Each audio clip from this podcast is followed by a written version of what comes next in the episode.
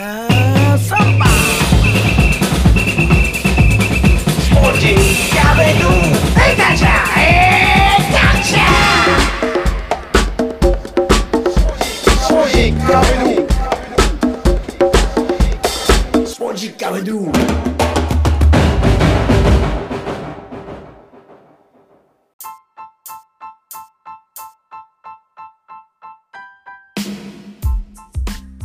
ポジッカビドゥ第210回ナビゲーターの澤田達也です。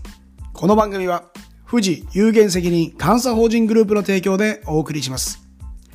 さあ、サッカーの旧ユーゴスラビア代表で J リーグ名古屋グランパスにも選手、監督として在籍したドラガン・ストイコビッチ55歳がセルビア代表監督に就任することが明らかになりました。94年から2001年まで名古屋でプレーし、2008年から2013年まで監督を務め、2015年から中国スーパーリーグのチームを率いていましたが、昨年に退任を発表。セルビアを22年のカタールワールドカップに導くとコメントしています。中国スーパーリーグといえば、昨年12月、全選手に対してサラリーキャップ制を導入すると決定。今シーズンから中国の選手の年俸上限をおよそ7900万円にし、外国籍は年俸上限がおよそ3億7500万円に設定。違反をすると大幅な勝ち点剥奪や出場停止処分などの厳罰が下されるそうです。中国サッカー協会会長自ら、中国のクラブ支出は韓国のおよそ10倍、日本のおよそ3倍にもかかわらず、我らの代表チームとの差は大きく開いている。マネーゲームは終わりにしようと、代表チーム強化への投資を宣言しました。まあ確かに、各クラブのエース級の外国人選手は、ほぼ全員10億円以上の年俸なので、まあ、対談必至の情勢となりました。ストイコビッチの他に元オランダ代表のファン・ブロンク・ホルスト監督はすでに契約解除されているほか、複数年契約者にも段階的な大幅減俸を義務付けられています。そういった意味では J リーグ、中国スーパーリーグと渡り歩いたストイコビッチは経営能力が高い人物だったのかもしれません。55歳という年齢的にもそろそろ母国貢献へ動き始めたということでしょう。さて、今回は先日のアルゼンチンに続いてメキシコの会が実現しました。時差の関係もあり、日本時間の早朝にゆうたさんとつなぎ、目が覚める内容となっています。はいはい。どんくらい時間あるんですか？僕は30分以上はまだ今ありますよ。ちょっと早くスタートしたんで。はい。わかりました。はい。で別になんかコアなコアな方向に行ってもいいんですよね、あの、サッカーの話とか。全然いいですよ。今一応、あの、リーガー MX の今、こう、チームの昔、ちょっとあすごいホンダがいた時の、こう、やああ、フットボーリスタ。はいそれ面白いですよね。つ。はい。だから今、新しいやつ、一番最新、最新版、僕も久々に、こう、こう育成、世界の育成みたいな。はい。これも一応、でもこう、今この紙ベータイのやつが、値段がもう、上がりすぎて、あ、そうなんですか。きっと多分、きっとですけど、その、はい。購入する人の数が圧倒的に減ってるんですよね。そうですね。うん。ネット社会なんで。これいくらだと思います？今。え、1800円。おそんな高くないかやっぱり、でも今、でも聞いたからそういうふうに想像するじゃないですか。1500とかですか？わかんないですけど。そうです。1650円。あそうですね。なんか多分それ、あのー、4か3ヶ月に1回とかなりましたよね、フットボーリスター、多分。あ、詳しいですね。でも、め本田圭佑が、はい。こう、日本に、あ、じゃなくて、メキシコにいた頃、はい。これ、は、ね値段だ。値段どんくらいですか？900円ですよ。へえ、そうなんだ。だかこの金額の違いと、まあ今まではね、これで、それこそ、あの、社員をね、雇用してた仕組みが変わってきてるんで、まあきっと今ね、あの、携帯とかで軽く見れるような方に移行するとは思うんですけど、どんどんどんどん。そうやっぱ雑誌も売れないから、うん多分どんどんどんどんこう差別化していかないといけなくて多分うんフットボリスタも相当何専門的な内容になってますよね。そうですその一般的な情報だったらもう携帯とかで、ねうんうんうんネットで全部入るから、はいそうじゃなくてあのもうフットボリスタでしか入らないような情報をうんそこで多分、あの発信してるわけですよね。そうじゃないと多分買わないじゃないですか。うん。だからその分高くなって、うんでもその分取材とか、まあ、調査とか必要だからうん。多分各、まあ、まあ3ヶ月に1そうですね件になっちゃってるんですよね。でもこの後で記記者も現地にいる人たち？あすごいですよね。に多分聞かないとね、新しい海外の情報なんて取れないですし、そううん。ね各国にあの専門家いるじゃないですか。そのあいますよねアルゼンチンだったらあの藤坂さん、千鶴さんはいはい千鶴さんとかメキシコだったら、は誰でしたっけ？なんかいましたよね。で、ドイツだったらわかんないですけど。っていうふうにそういうね、専門的な人がいて、で、日本人がこうね、ビッグネームが移籍すると、そこにまた専属でつくような感じになってくるっていうのが今までの形で、だから、あの、松井秀喜選手はい。がヤンキースにいた頃とかは、僕もお世話になったラジオ局 JWAVE も、その、毎日5分間だけ、はい。松井選手のヤンキース情報をお伝えするコーナーがあって、はい。で、その仕事っていうのは、もうそのためにニューヨーク在住で日本から行って、はい。ずーっと松井選手の一日を追ってるんですよね。うん。なるほど。でもニューヨークって物価ものすごく高いから、はい。あの、僕も一回なんかこう、どうだ？興味ある？って言われて、はい。ニューヨークだぞ、みたいな。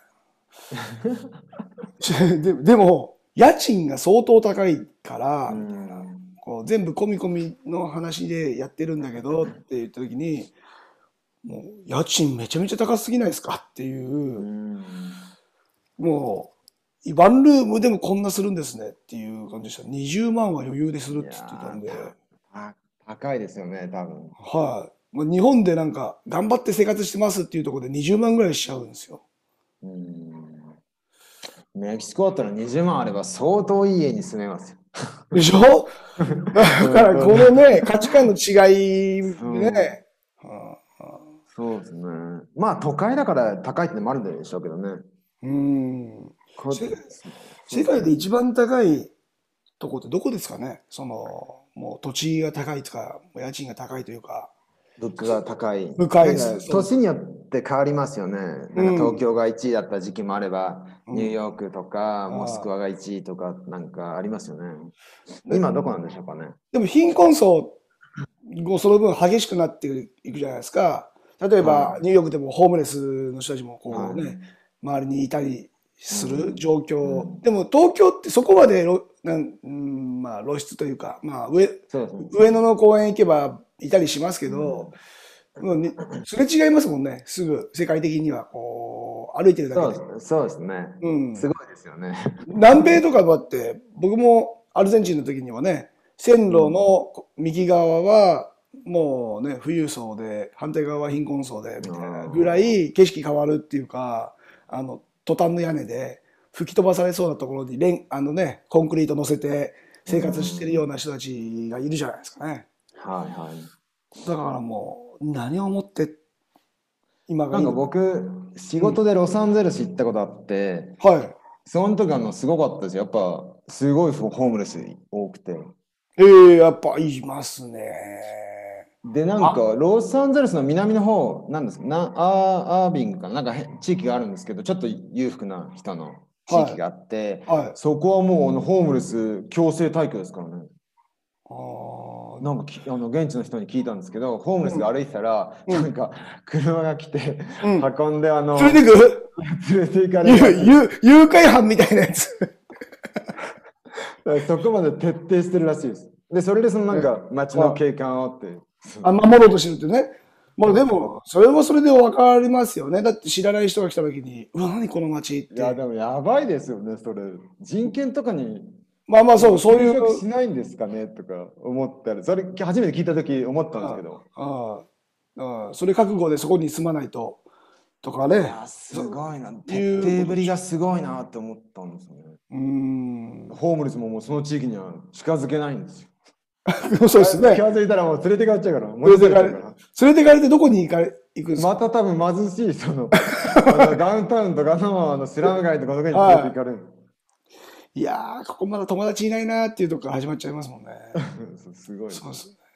え、メキシコは、そういうのは、どうですか？住んでて。ここはね、なんか僕がいるとこやっぱ田舎なんでそんなに目立たないんですけど、うん。でもメキシコシティとか行ったとこやっぱり、うん、ありますね。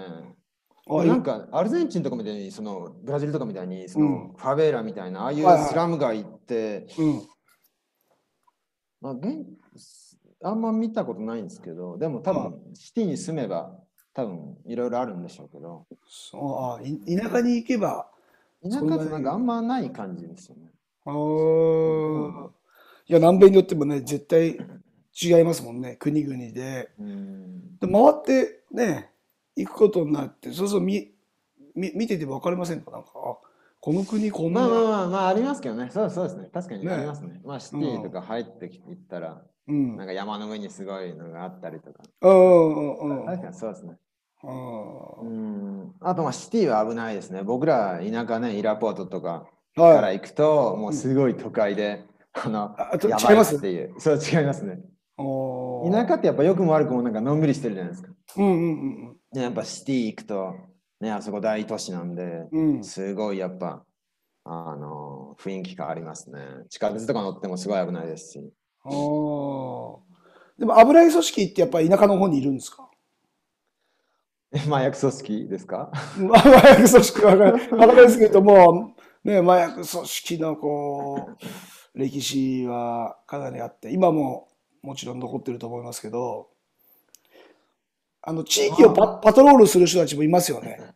いますね。でも、その人たち自体ももしかしたら、あのー信用度が薄い地域のパトロールの人たちもいたりっていうのを僕は見たことあるんですけど、うーん。拳銃持ちながらトラック乗って、あれじゃないですか、なんか巡回そうしてる。結構そうそう、結構警察とかも巡回ししてますよね。うん。うん、で、まあそう、警察来たらスピード落としたり、なんかね、あの、そうでもあの人たちもね、結局マイク組織とつながっててとか、あ、そうそうそうそうそうそう。そういうのはありますからね、普通。ねえ。だからそれをすごい、あのー 不快に思ってる市民の人もいたりするっていうのをね。いやもう、あの、こっちではもう警察って、あの、信用度のい。ない。もう汚職、あの、腐敗汚職の、あのね、最先端にいる人たちですから、いやー、これもうネットフリックスの番組でも話そうと思ってたネタなんですけど、もうお金で、ね、何でもコントロールできちゃうっていうことですそう、あか。の、そうですよね。まあね、あの、澤田さんもアルゼンチンの時ど、どんあったかわかんないですけど、こっち、僕普通に運転してて、うんあの、なんですか、あの、日本食レストランの前とかで、あいつら待ち伏せしてるんですよ。なんかおかしな話なんですけど。え、お客さんを狙うとかですか？えっと、あの、で、僕らとたまに、あの、僕も誘われて、駐在の人とかと一緒に飲みに行くんですよ。はい。で、あのーまあ、普通に飲むじゃないですか、ビールとか。うんうんテキテキーラとか飲んで、はいまあ、じゃあ11時ぐらいに、あの、じゃあ、あのお開きになるんですけど、うん。それでもう絶対飲酒運転になるわけですよ。あで、それを、まあ、あの、警察が狙ってて、もちろんその、あの、隠れてるんですよ。あ、はい。で、あの、レストランから出て車で家に帰る時に、もうなんか後ろから来るわけですよ。うーん。で、あの、止まれみたいになって、うん。お前なんか息臭いな、みたいになって、はあの、アルコールテストさされさせられて、い。うん。罰金と。へえ。でもうそれは確実に狙ってるんですよ。ああ、でもそれ、もしお金があれば、そこで解決。で、あの大体そう、あのこっちだと、まあ、500, ペ500ペソとか、まあ多く払われる人は2000ペソ。まあ、それは交渉次第なんですよ。で、彼らは、警察はそれで食ってるんですよね。ですよね、きっとそういうふうな。うんあのやっぱりあの貧しいでの人たちなんで、警察って。うんだから、あれなんですか、州警察っていう人と、あの、市の警察とか、まあ、その組織の大きさをすごい主張するうん、傾向があるというか、俺は州警察だぞ、みたいな。馬鹿にすんなよ、みたいな。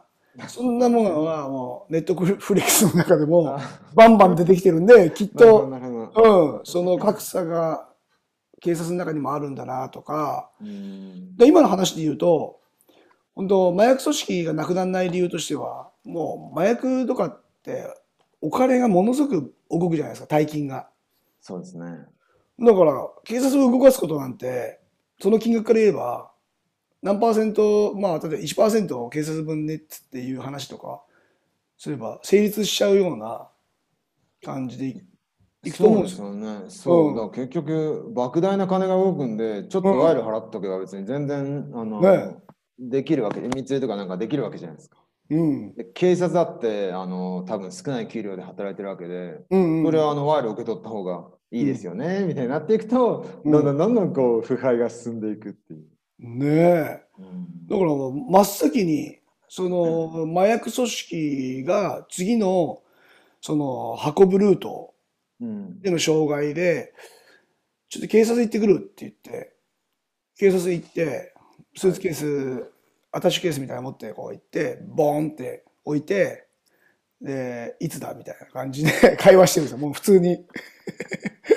みんな集合とか言って、みんな集めて、お金見せながら、もう何十人をもうこうね、コントロールして、で、運ぶ、無事運ぶみたいな。すごい。これがもう、メキシコの裏世界というかね。そうですね。うん。まあまあ、そうなる、そうなっちゃうんですよね、多分。ねえ。うん。あれを知ってから、今度マラドーナのメキシコの時間とかを振り返ると、また見方変わってくるんですよね。あのまあ、、そうですよね。監督だけしに行ったマラドーナを見てたドキュメンタリーの作品を見た後に、その麻薬組織と警察との関係のメキシコを見ちゃうと、うんうわ、もう簡単にこれなんかいろいろできるなっていう風な。そうですね。なんか、やっぱりあれ、ま、あのマラドーナのやつはかなり、うんあの麻薬組織との関係があったわけですよね。じゃなくと、彼呼ぶ、呼ぶほどのお金がね、あのクラブにね、ドラドスにあったかっていう話になりますからね。いや、僕もね、澤田さんに言われて、ちょっと調べたんですよ。おその麻薬、麻薬カルテルとか。いやー、こまあ、調べる、あの、ここ2、3日なんで、そんなによくはわかんないんですけど、はやっぱり、あの、僕もその違った目線から見れるようになったというか、い。うんうんうん。なので、あ、なんか、だからみんな僕がメキシコに住んでるっていうと、その、その大丈夫？みたいなこと言うんだなっていうのが、はいなんかこう、客観的に見えてきたというか、やっぱり、あうん、すごいカルテルの数とか多いじゃないですか。ー多い、多い。多いんですよ。で、あの、こことここが対立してて、こことここはな、ね、あの、今、友好関係にあるだとか、うんなんかいろいろ出てきて、すごいえ面白かったんですよね。およかった。でマラドについて。それで、あの、マラドーナのドラドスって、あの、うん。チームの会長かなんかが、うん。やっぱりあのシナロア・カルテルとやっぱ関係性が繋がってる。とか、いろいろなんか出てきて、はあ面白いなっていうふうに思ったんですよ。い。だってあの地域、ドラドスってもう有名なね、あの、麻薬組織、大きな。そうなんかシナロア州っていうとこなんですよね。であそのシナロア州の州都がクリアカン、うん。ドラドスの本拠地で、はい。シナロア州なんでそのシナロア・カルテルっていうのが、うん。まああのまあ、幅を利かせていて、うん。まあ一説によると、まあ、メキシコで最もでっかいあの、ねカルテルのうちの一そうつだと。そうそうそそううそうそうですよね。そうなんですよ。だからもうね、もう現地入った時に、ラジオ、現地のラジオはね、マラドーナはなどっちに来たんだ？サッカーなのか？って、買いに来たのか？みたいな。いやーすごいですよね。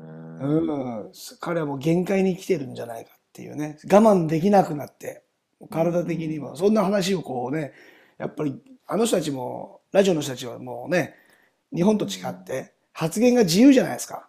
そうですね。そう、日本の人ってね、それ言ったらもう番組降板させられちゃうとか、あのーまあ今ではあまり言わないですけど、2チャンネルとかそういうね、裏のネットの中で叩かれたりするよとかっていうので言わなかったりしますけど、うんうん、でも、どの番組見ても同じようなコメント、優等生みたいなコメントになって、まあうん、唯一否定、否定だけはしますけどね。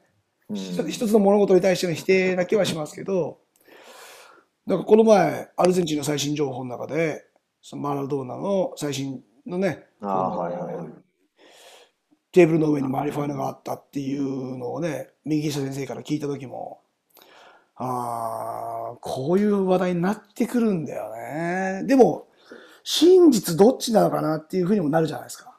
はいはい。いとこのそうですね男男の子が、その匂いプンプンさせてましたとか、うん、そんなのも聞くし。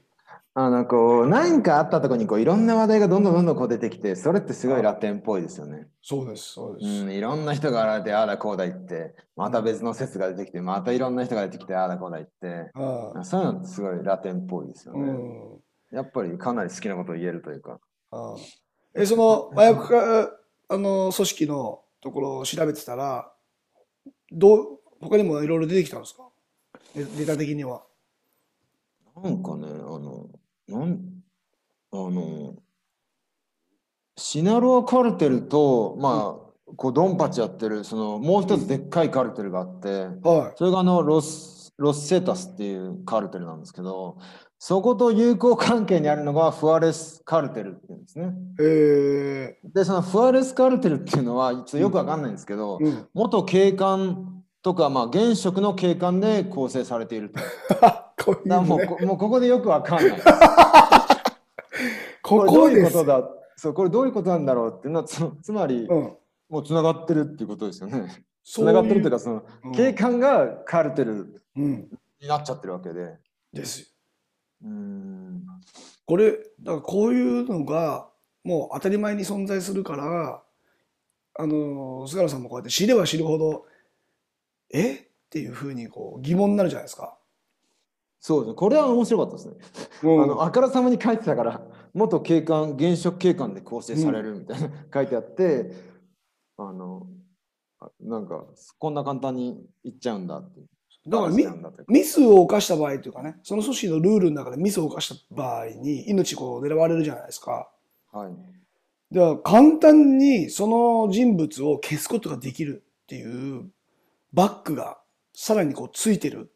だから麻薬組織としての、えー処理じゃなくて、それも警察もサポートすることもできるっていう、うんまたね、運ぶとは違う裏側もすごくて、だから僕もそのメキシコの麻薬組織の今、ネットフリックスで見てるやつも、毎回今エピソード7ぐらいまで見てるんですけど、はい。毎回30分ぐらい人殺してるんですよね、ずっと。で人殺してるとか人が死んでくるんですよ。でもう、その亡くなり方が半端ないんですよね。秒殺なんで、もうすぐバーンみたいな。で、会話こうしてて、あはははんってちょっとイラッとしたらもう右手からパンっつって、頭ズボーンってこう飛んでくるんですよ。うんええー、みたいな。ここ、ファーストフード店なんですけど、みたいな。っていうのとかも、あれ、再現されてるってことは、きっと本当にそういうふうな、ね、そうですよね。なんか僕がメキシコ着いた時、そういう噂聞いたんですよ。おその僕2014年に初めてメキシコ来たんですけど、はい。そのなんか2、3年前が一番ひどい時期だったらしくて、ちょっとまあ地域とかにいろいろ差はあると思うんですけど、はあのなんか普通に人間のくあの、まあ、殺された死体のその首が、い。うん。なんかてその立教とかにつらされ、うんあのつるつりすつ、つ、されてる、吊るされてる。とかあの 普通に殺されてなんかこうナイフ刺されたままなんかこう紙でメッセージが書かれてあってだからこれは、あれじゃないですか。お前だみたいな、日本の昔のね、あのー戦と一緒で、うん。むと向こうの誰か重要人物の首を取って、あれですよね、見せつける。なるほどなるほど。っていうのを、日本人もこうね、昔やってた。同じ、同じですよ。取ったぞーっつって。わーみたいな。ですよねなんかそのマイク・ソースキのそのネットフリックスのねあの番組でもあったかわかんないですけどその、うん僕もなんか一つ映画映画見たんですよその、はい。あのマイク・カルテルを集はいはいはい。でやっぱり殺す時に絶対そのなんかメッセージつけるんですよね。うん。うんあのその相手のカルテルの重要人物殺したんで、うんじゃああのあのお前らあのなんだあのこれでどうだみたいな感じでそうそうですね言うやるわけですよね。挑発的なことをするっていう。やすごい。世界ですよ。すごい。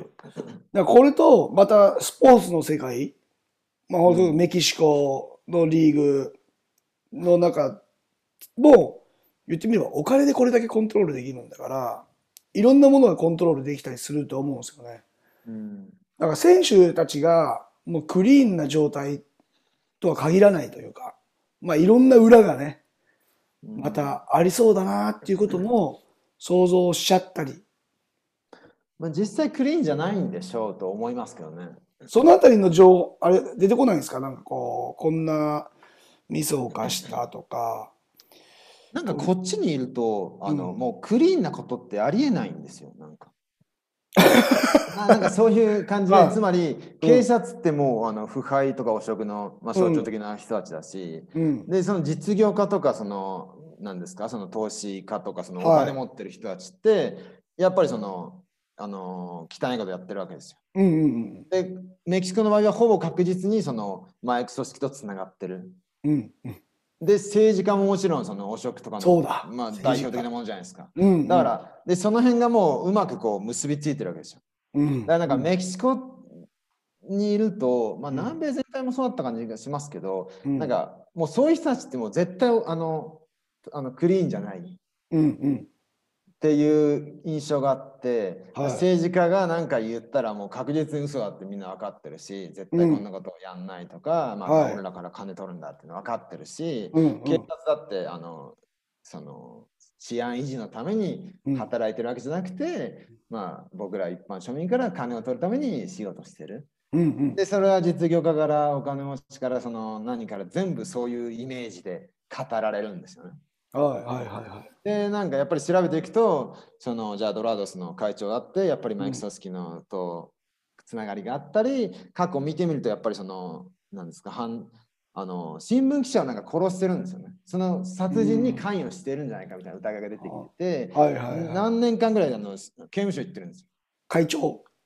あのそうですね、ドラードスのその当時の会会長ですね、マラドーナの。は会長がなんとかなんとかって、えっといや、ホルヘ・ハン・ホンとかいう人たちなんですあ。いや、あので人、だからマラドーナがいた時に言ってた会長ですよね。そうそうですね。あーあの人だ。もう見てます。出てきてますね、多出てきたんです。あの、分。僕もちょっと調べたんですけど、うん。うん。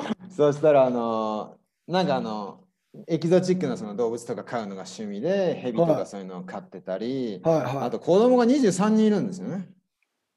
マラドーナと結びついちゃう意気投合の部分ですね。まあまあ、それはそうでしょう。23人って、アフリカの人以外でもいるんですか？そんないっぱい。20どうやったら23人になるんですか？人生でどれぐらいこう、な、え、何年、何年間で23人なんですかね？すごいですよね。え？まあ、あの、女子、あの、?23 人よって。元妻が4人いて、はい。で恋人1人みたいなことがらはしくて、でその、まあ、5人との間に23人子供を設けたと。い。すごっ。すごいですよね。どう、もうだから女性陣もすごいし、要するに恋人との間に子供はいるんですか？いないんですか？ここは。いるんでしょう。いる。ちょっと誰が、どの子供が誰かそ事実そこまで書いてなかったんですだから事実婚みたいな関係性の恋人、プラス元妻4人、で5人の中で23人構成そうです。いや、会長お金足りないですよね、もう。養育費とか言って。いやでもお金は多分めちゃめちゃ持ってるんだと思うんですけど。あのクラブそんななんか裕福な感じじゃないっていうのをね、マラドーナがこう言ってて芝生帰ろうみたいな。あマラドーナ自身はめちゃめちゃいい契約勝ち取ったらしいですよね。ですよね。なんかあのーすごいいいマンションなんかあの家に住んで、うん。なんかプライベートジェットで、うんあの練習に行ってみたいなことを契約内容に盛り込んでとかなんかそういうニュースも見ましたけどね。あーだってマラドーナが移動してる時、まあ、ドキュメンタリーなんで本人が出てるじゃないですか。はい。もう常に警察がつ、あれですもんね、パトカーでついてって。でも番組のネタ的には、いつ彼があの麻薬に手を出すかわからないから追ってるみたいなことを言ってたんですけど、うんもうそことそこくっついてるってことですよね、多分きっと。会長とそうですそうですね。全部ねくっついてるんです。警察いるから安心とかっつってこう見てる側と思っちゃうけど、やっぱマラドーナや信じていいんだよなって言ったら、そこはまた違うんですよね。いや全部くっついてるんですよ。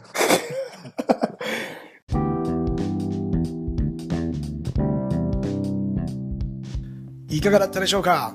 他のポッドキャストを聞いていたら、ゆるい方が人気みたいなんですよね。なので今回は事前準備も何も用意せず挑戦してみました。ゆうたさんも前回より緊張せず話しやすかったそうです。麻薬カルテルの話、こんなにも長くなる予定じゃなかったんですが、まだまだ聞きたいことたくさん。まあそもそも短く話を伝えるというのは難しいんです。オープニング冒頭に流した、これまでカットされているようなオフトークも使ってみました。まあ、僕も楽ですし、聞いている方もこんな感じの方が楽しいのかもしれないですね。メッセージを募集している番組も意外と多いんですよ。全く気にしたことなかったんですが、内容がマニアすぎて送ってくれる方もいなそうかなと。番組インスタグラムスポジッカフェドゥの DM に送っていただけたらご紹介していきたいと思います。インスタのフォローや SNS の拡散もしていただけたら嬉しいです。これまであまり目を向けてなかったところなんですが、自身のツイッター、沢田達也を番組の裏ツイート用にプロフィール変更をしたのをきっかけに少し目が覚めたようです。ツイッターへの DM でも OK です。また、個人的につながっている方は、直接感想やメッセージをお寄せください。ゆるさを学んだスポジックキャペドゥ。メキシコ話は長くなってしまったので、エピソード2に続きます。ここまでのお相手は、沢田達也でした。Muchas gracias. Chao. Adios. スポンジカフェドゥ